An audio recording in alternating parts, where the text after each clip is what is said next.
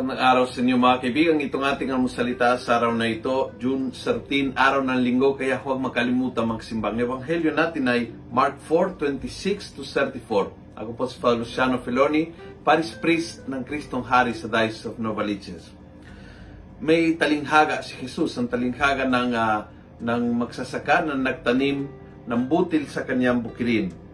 Sabi niya, uh, whether he is asleep or awake, be it day or night, the seed sprouts and grows, he knows not how.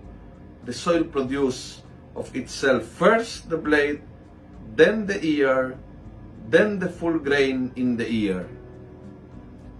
And there is a process. Yung, yung sa palagay ko, ang pinakamagandang mensahe ng Ebanghelyo ngayon, uh, hindi lang may, may kalooban ng Diyos, kundi may timing ang kalooban ng Diyos. Hindi pwede yung pag tinanim, bunga na. Before ng bunga, may proseso yan eh.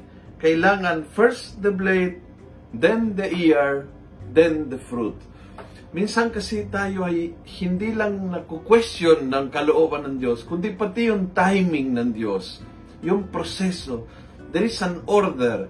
At pag nawala yung order na ang Diyos ang naglagay, at alam ng Diyos kung bakit hindi agad butil ang kasunod ay bunga. Alam niya na may proseso yan eh.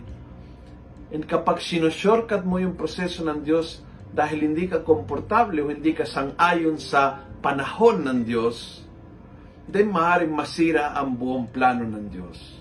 Kaya ang panawagan ng Diyos sa tingin ko ngayon is huwag lang magtiwala sa kapangyarihan ng Diyos at sa plano ng Diyos, kundi magtiwala pa rin sa timing ng Diyos. Alam ng Diyos kung bakit kailangan dumaan ka sa pagsubong ito bago dumating ang blessing. Alam niya kung bakit uh, kung bakit kailangan itong mahabang proseso ng pag-aaral bago maging isang ganap na professional. Alam ng Diyos kung bakit dadaan ka sa mahabang proseso ng pag-grow ng business bago maging successful. There is a process in everything.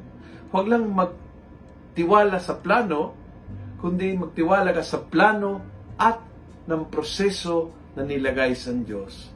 He is never late. Yung time niya, it's always on time. Kung gusto mo ang video ito, pass it on.